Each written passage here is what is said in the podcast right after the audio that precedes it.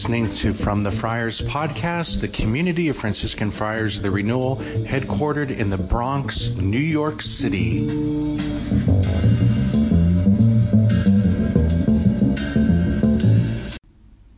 My brothers and sisters, may the Lord give you His peace. This is Ash Wednesday. It's Father Luke Fletcher from the Friars, and a couple of attempts to record homilies did not work, so we're going to just kind of record this on the fly. The Gospel today from Mass, Ash Wednesday, is from Matthew chapter 6. Jesus said to his disciples, "Take care not to perform righteous deeds in order that people may see them.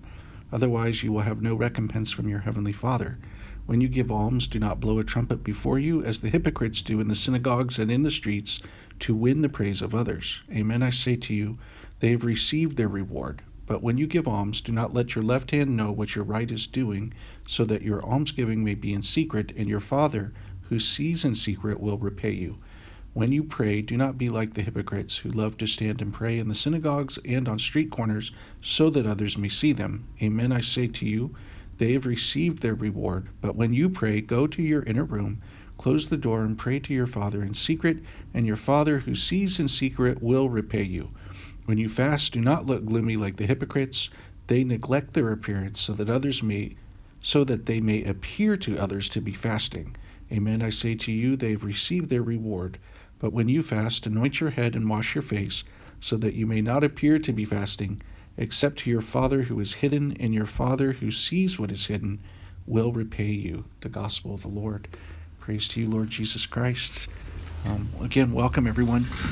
It seems like this time of year, Ash Wednesday, leading up for the great season of Lent, all kinds of people are doing different programs and ministries over the internet, and you can get on email lists and all sorts of Catholic Lenten projects. And so just to start off with a couple of things, I couldn't help but laugh when Jesus talks about doing things in hidden and wash your face, and this is the day all of us are walking around with ashes on our foreheads, and I had to wash my face earlier. The brother who was serving at the Mass, one of our deacons, his first Ash Wednesday as a deacon, he made a rookie mistake. He had piled the ashes very high on his thumb, and when he went to put them on my forehead, just my whole face got covered in ashes, and the floor, the whole thing. And anyways, I guess maybe some of us need more ashes than others, but look out. So a couple of things, brothers and sisters, very simply, an idea to help us as we begin the sacred season of Lent, as we prepare to celebrate the death and resurrection of Jesus at Easter. First thing I would like to say is just to encourage everyone to make a commitment to getting to confession sometime this Lenten season. Many of the parishes are going to have extra opportunities and whatnot, and it's just a wonderful gift the Lord has given us in that sacrament to maybe pray to the Holy Spirit and try to make a really good confession at some point during this week. Also, all right, so that's that. Now, I think if you're like me, sometimes you have memories of different seasons of Lent in the past. You get to Easter, and sometimes you feel like, wow, what just happened? Like, I didn't do so well. Or maybe sometimes you have memories of Lent when you felt, wow, something really happened. That was good. Something, it was beautiful. And I know for me, the difference always is the beginning of Lent, praying to the Holy Spirit. So that's my second encouragement to everyone, and to really ask the Holy Spirit to guide you and lead you, inspire you in what you should do, all the different options we have for Lent. But what is it that maybe I need to do?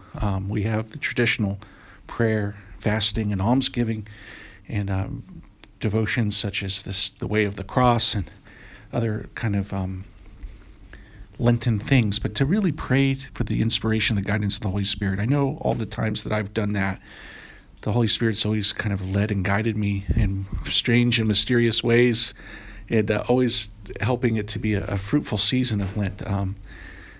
I did that again this year, and lo and behold, my little brother invited me to join him and a few others to do this Exodus 90 men's program. I guess we're going to call it Exodus 40 for the season of Lent. Anyways, And I'm just so impressed with that program and reading through what it is we're committing to. And there's just a number of elements there that are just right on for where I'm at right now in my life. So again, I'm just so thankful to the Holy Spirit. Instead of me coming up with ideas on my own, but to kind of be led and guided. And we know that Jesus himself, right after he was baptized, was led by the Spirit for 40 days of prayer and fasting in the desert. And we know the church is somewhat kind of reliving that mystery. Jesus is living that again in his body, the church. And just as Jesus was led by the Spirit, so the Holy Spirit may lead and guide us. And to be honest, the last couple of days before Lent, there was a prayer that we've been praying in the liturgy, which has just been really stirring my heart. And then when I heard the gospel for today on Ash Wednesday, I felt like there was a really deep connection. So I just want to comment on that. So in the liturgy here recently, last couple of days, we've been praying, help us to live in your presence. Help us to live in your presence. And the fuller prayer, this is from the Breviary, God our Father, you've promised to remain forever with those who do what is just and right. Help us to live in your presence. We ask this through our Lord Jesus Christ, your Son, who lives and reigns with you and the Holy Spirit, God, forever and ever. This help us to live in your presence has just really been stirring me. And then when you get to the gospel today, you kind of get the impression that the big point Jesus is making is this very point, that we are called to live in God's presence. And as I was praying over that, I was thinking, well, on one hand, God is everywhere.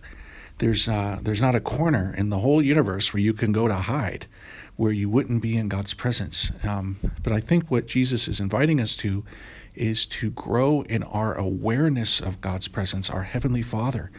There isn't anything that we can do that he doesn't see, or nothing we can say that God doesn't hear it. He even knows our thoughts, which is a little scary. But this idea of being more aware of our Heavenly Father's presence, and that we are in his presence always, and how different we would live if we had the ability to remember that. So anyways, little analogy to help us. Recently we had the Super Bowl, and if any of you know me, I'm a big sports fan, and I was kind of excited to see the Super Bowl, although none of my favorite teams have been in the Super Bowl for many years anyways, so you can root for whoever's winning. But this year I ran across an article where they were so excited that there was going to be some new technology being used for the Super Bowl with these cameras, high-definition cameras, and I don't know, something like 40 or 50 different cameras, and they were really kind of excited about all of that. And you can imagine if you've watched a football game or a Super Bowl game, they just have cameras everywhere up above and down on the ground and from every angle. And if there's ever a questionable call, they have the ability to do the replay from every possible angle.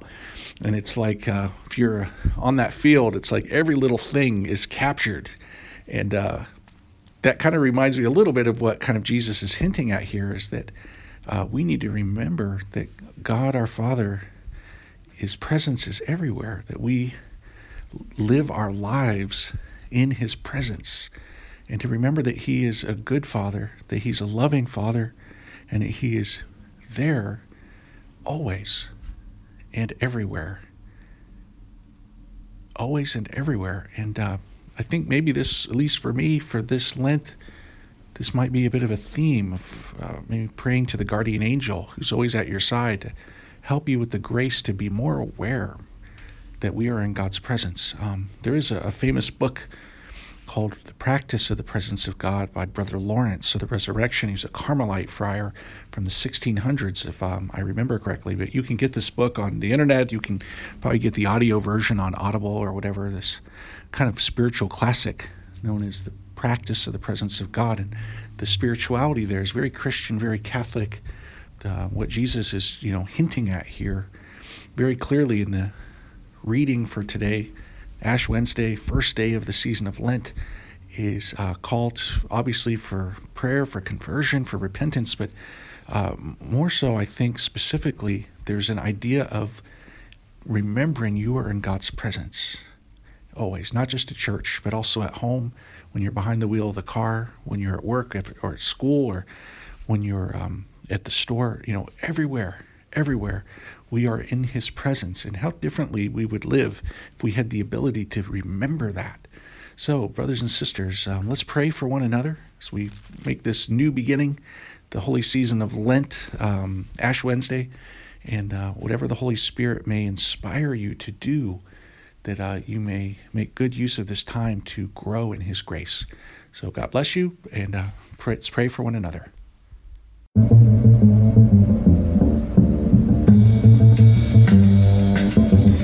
You've been listening to From the Friars podcast, the community of Franciscan Friars of the Renewal. Please visit us at franciscanfriars.com or on social media, CFR_Franciscans.